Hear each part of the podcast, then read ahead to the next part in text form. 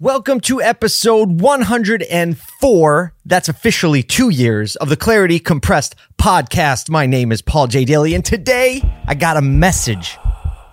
Just don't quit.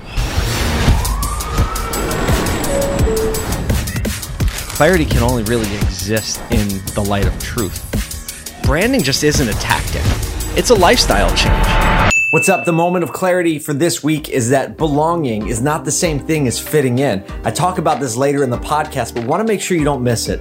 Belonging is when you want to be somewhere and the other people want you there too.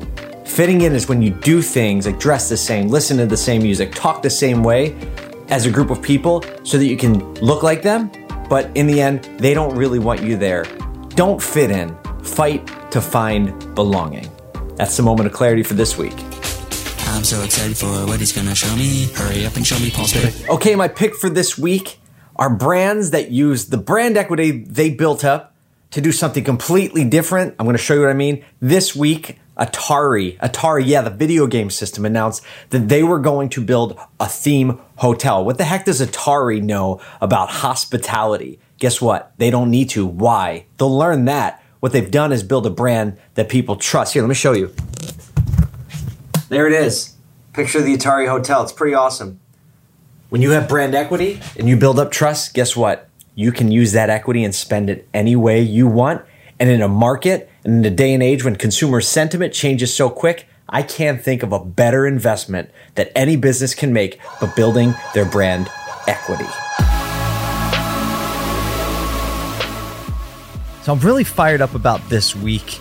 Um, I've put more time into prepping this episode than I have um, in in a while, and I think it's because the message and the thing that that hit me this week was around the topic of quitting and why people quit things in general. I've been reading more than typical, and uh, so that always gets my wheels going. And so today I'm going to talk about quitting and when you should quit and when you shouldn't quit and what it means to quit and how to get over the demotivation that comes with the thing the thinking that oh do i feel like quitting and I think some real tangible solutions and how I've overcome that feeling myself. I've had it a lot. And um, I bet at some point in your life, you have felt like quitting something a job, a relationship, a project. And, you know, honestly, with an audience our size, I'm willing to bet that there are quite a few people listening or watching to this that are probably considering quitting right now as they listen. It's at the top of their mind. They've been looking around, and I'm not just talking about quitting a job, I'm talking about quitting something, giving up, throwing the flag up. There's definitely people here right now. So I'm going to start with a little story, and, and then I have some some book references to bring in. Um, I think today has a lot of texture, so I think it's worth hanging in there. And so the first thing I want to talk about, so my agency, Congruent, we're uh, a brand first creative marketing agency. We call ourselves a connection agency.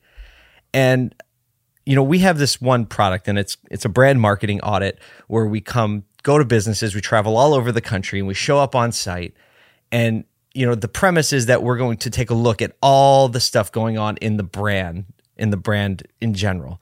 So we're looking at marketing metrics and obviously all the low hanging fruit, where you're spending money, um, what content you're creating. But we also dig deeper into really uncover the meaning of the brand as it stands, not uh, ideally, not in any one person's mind. So, in order to do that, we meet with a lot of different members of the team. So, as you can imagine, um, meeting with a bunch of different, you know, executives and people, boots on the ground. We just try to talk to as many people as we can, and then we kind of bring it together before we we head home and really digest all the information and come back with findings. But funny thing is that in our in our brand marketing meetings and sessions, you know what really happens? And this started it surprised me in the beginning, but now I'm used to it. Is that I can't tell you how many times the CEO or the executives or the senior leadership like get emotional. Like in a way like I'm talking about like starting to cry. Like, not like emotional, like I'm upset, but like moved. And I started thinking, like, what is that? And I realize it's kind of at the essence and something that's special about congruent and what we do when we approach brand is that we really want to tap into the meaning of the organization and the meaning of why the founder or the CEO or somebody's so driven. So I went to the masses. I went to my social media channels, the masses. Yeah, it's very contextual. Um, went went to Instagram and LinkedIn, and I posed the question: Why, in your opinion, why do people quit? Just really blanket. I wanted to see what people said and, and really get a good feel. I got a lot of responses, and I'm going to read some of them for you right now. So here are some of the responses from probably some of you that are even listening to this. So I'm going to read about a dozen of them. Um, bored or unfulfilled, fear, right? That's why people quit. I'm afraid. Happens. Uh, there's no patience these days, is another answer. Here's a really specific one. It took me 13 years to become a college football official. Not a big enough why. That means people don't understand why they're doing it. So they quit that reason. People quit because they're afraid to lose the security of a monthly income. That might be a reason that someone would would be afraid to quit a job to start their own business, perhaps. Uh, people want instant results. That led me to the next point was like, is quitting ever a good idea? Because sometimes, like, maybe we should quit. When do we know how to quit? When do we know when it's okay to quit? When it's not okay to quit? And so that kind of brought me to my next thought on this. And this is a book, I'm going to hold it up. It's Leadership Leadership, Strategy, and Tactics. It's a new book by somebody that you've heard me mention on the show here before, Jocko Willink, former Navy SEAL.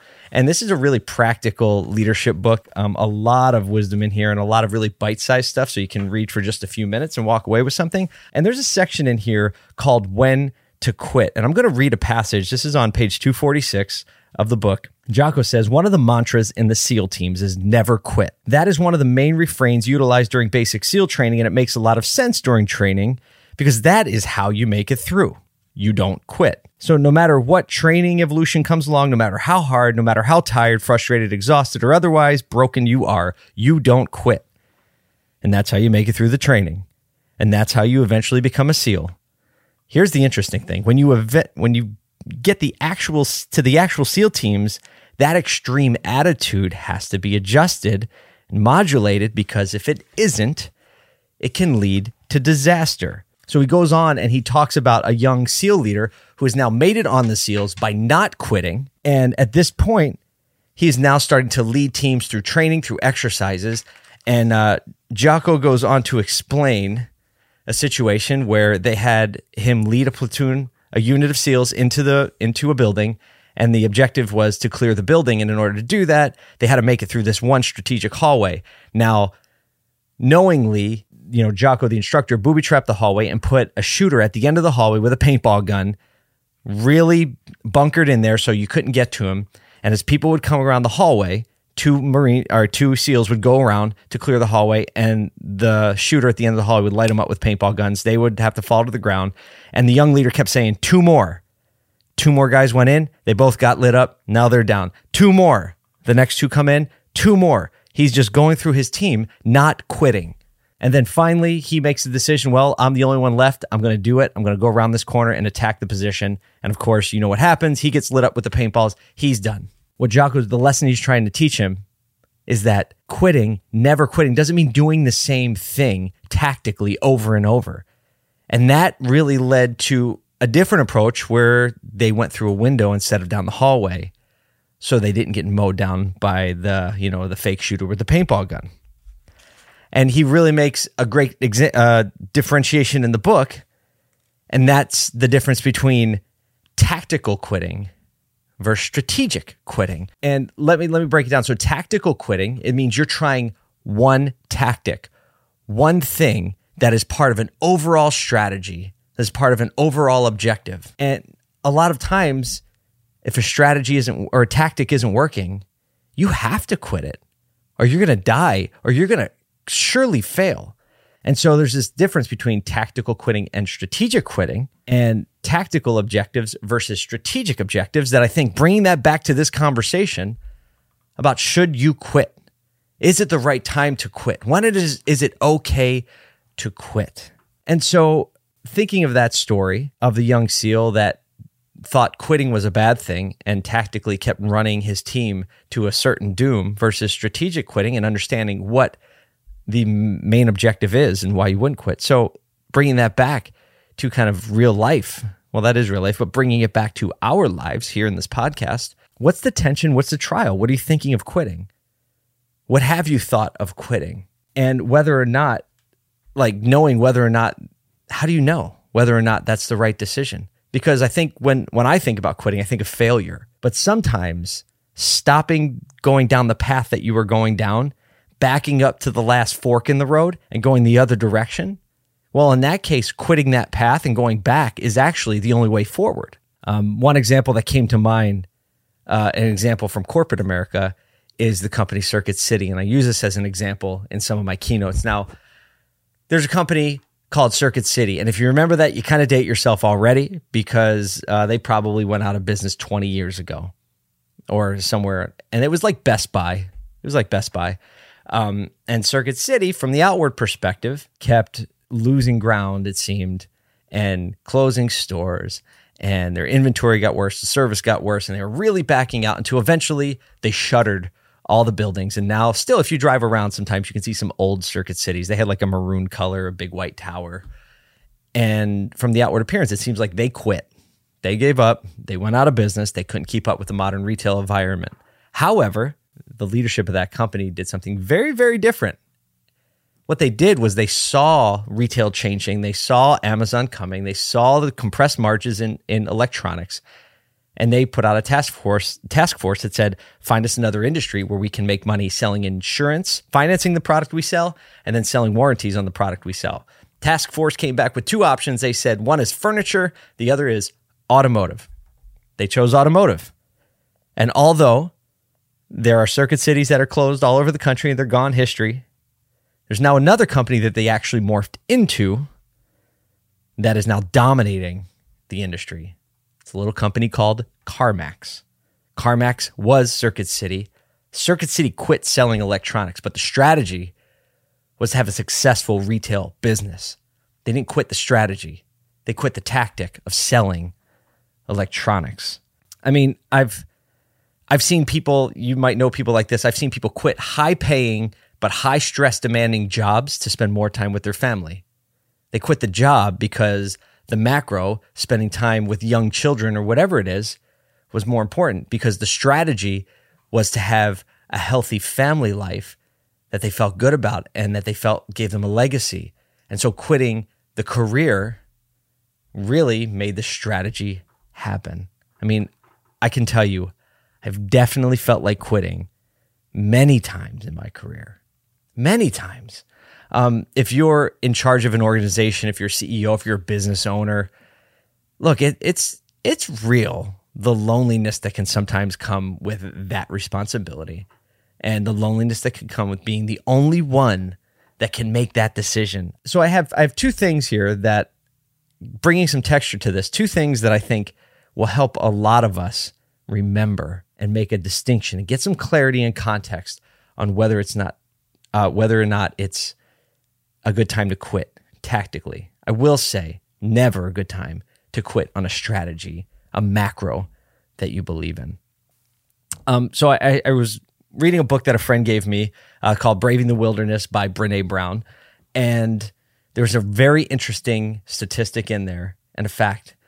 And, it, you know, I think we convince ourselves that in this connected social media world, that we should be less lonely because we have this massive community. But the problem and the deception and the lie in that is that our connections and our context and our communities can be a mile wide, but a millimeter deep. It's very broad, but there's no depth and there's lack of depth. Here's the statistic. I'll read it for you. In the 80s, when they surveyed this, this uh, research study, 20% of people reported feeling lonely. 20% people of all the people surveyed and they you know had a statistically significant sample said, "You know what? We fight, we struggle, we battle with loneliness." Well, in the modern day, I think it was like 2018, 2019 when they did the survey, with all of this connection and all of this technology at our disposal, Do you think the number went down? Do you think it's less than 20% that feel lonely? Actually, the number doubled. It's now 40%. 40% of people now report feeling lonely in a day and age when we're more connected than ever, when we have more friends than ever, when we have more outlets and places to, you know, give our opinion and read other people's opinion. Guess what? It's made us lonelier. Loneliness leads to quitting. So, what do we do about that? We're not supposed to quit. We don't want to quit. How do we know when quitting is a move forward or a move back? We're dealing with the feelings of loneliness and abandonment, and that is why we want to quit. So, where's the clarity in all this? What do we do? Does kind of feel a little bleak, does it? But it's not bleak. Believe me, it is not bleak. Number one, I think we just have to have clarity in the why. That is not a new concept, but understanding why you're doing what you're doing, taking the time to really delineate it, reminding yourself of the reason and the purpose and the function and the future behind what you're doing is one really great way to know whether or not you should stop doing something or to get yourself back off the ledge when you feel like quitting because you're overwhelmed. You know, I, I just learned a really great exercise at a, a Donald Miller comp workshop I went to a few weeks ago in Nashville. And here, this helped me unbelievably. We're trying to map out what the agency is going to be over the next, you know, over the next years and which direction do I want to go with, you know, the agency and clients and speaking and producing content and, you know, consulting, all this stuff. And get this. So your mind can't really make sense of bullet points when you're like, okay, this is what I want in life, making bullet points. Your mind actually doesn't process that in a visual in a visual way. It just looks at it as a list. And so what Don said, he ran us through this exercise. He said, in 3 years from now, you need to be the director of the movie. You need to write out what the scene looks like, what it feels like. Paint the scene. You're walking into your office and talk about the things that are going on, the way you're feeling, the things you see around you that are indicative of you having gone in the direction to accomplish your vision. And let me tell you, I spent five minutes to do it, and it has totally changed my perspective on why I do what I do. It actually hasn't changed the perspective of why, but it's made it tangible and real. So if you sit down for five minutes, you're you're on the verge of quitting. Even right now, you want a clearer vision. Write out what the scene looks like in five years. And when you do that, when you write out what does it look like, that helps give you the vision of the strategy you're trying to accomplish to help you when you might feel like quitting, might feel like getting up. So the clarity is in the why. I think a great way to delineate the why is to write out that three year vision. Also, second, in a time where there's loneliness, let me just say there is a lot of power in community. I don't mean shallow community. I don't mean community where you're just trying to fit in and do things like the other people are doing so you'll look and feel like them. No, I'm talking about actually finding people who you can interact with who want the same things that you want and they're doing the things it takes to get there because that actually normalizes the struggle. I've said use this example before. Olympic athletes do crazy things. They wake up at ridiculous hours and have psycho diets and they work out a zillion times and they subject themselves to high pressure environments meanwhile working jobs. It seems like crazy to everyone else, but in that community, guess what? It's normal. Do you think that helps them stay on track and understand in the hard days when they feel like quitting? That gives them a little vision, a little energy, a little focus, a little encouragement. So, in that book, Braving the Wilderness by Brene Brown, there was a great quote in their book, and it goes like this Belonging is where you want to be, and the other people want you there. Fitting in is being where you want to be, but nobody else cares. It almost like reminds me back of like middle school, high school. When you belong, have a group of friends, you need each other. You want each other's company. You work, care about what each other cares about, and you, you know, cry with them when they're crying. You be happy with them when they're happy. You're part of a community. When you're just trying to fit in, It's like the kid on the outside of that inner circle trying to dress a certain way, talk a certain way, listen to some music that's the same thing. And guess what? You might look like you belong there, but no one else really cares.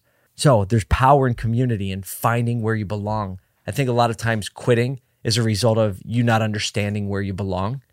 And one thing that helps me is being around other people with the same mentality, with the same struggles, with the same desire to move forward. And that has helped me get through. My family unit, my wife, my goodness, I know I belong there. And if I didn't know I belonged there, I would have quit a long time ago. I would have quit a lot of things a long time ago. The people I get to work with here now at Congruent, we want the same things in life. We want to grow together. We believe that business is more meaningful when people connect on a human level. We don't just make marketing, we don't just run social media campaigns and make videos. No, we strive to connect. That's why CEOs cry in the meetings. Why? Because this team believes in the same way and we belong with one another. Just don't quit. And I mean, don't quit the macro, don't quit the strategy, don't give up. Business is hard, life is hard, relationship is hard, but it's valuable and it's worth it. But you have to know the context. If you don't know the context, you get lost. And when you're lost, you get lonely. You don't feel like you belong. You get discouraged. And guess what? You do quit. But I hope that no one listening to the show is going to quit. If you think you're going to quit, maybe stop doing something if it's not in line with the strategy, but don't quit the strategy. Dig in, write out the meaning, do your three year vision. Man, it takes so much more energy and effort to start something new than it does to cultivate and guide what you already have. Don't go plant another garden somewhere. Cultivate the one you have. Because I'll bet in most situations, it's worth it. Um, and that's it. So I don't know. Uh, next week, I'm actually going to be at the NADA show in Las Vegas. So if you're in the automotive industry, it's the biggest show of the year. I will be there. Um, I'll be walking around. I look just like this all the time. I'm going to have this hat on, I'm going to have this beard on, and I would love to meet you in person. Please come say hi if you see me. Aside from that, um, I just wish you a week full of clarity. I wish you a week full of understanding where you're going, understanding what it is to a sh- quit a tactic, and not ever, ever, ever quit on what you believe in.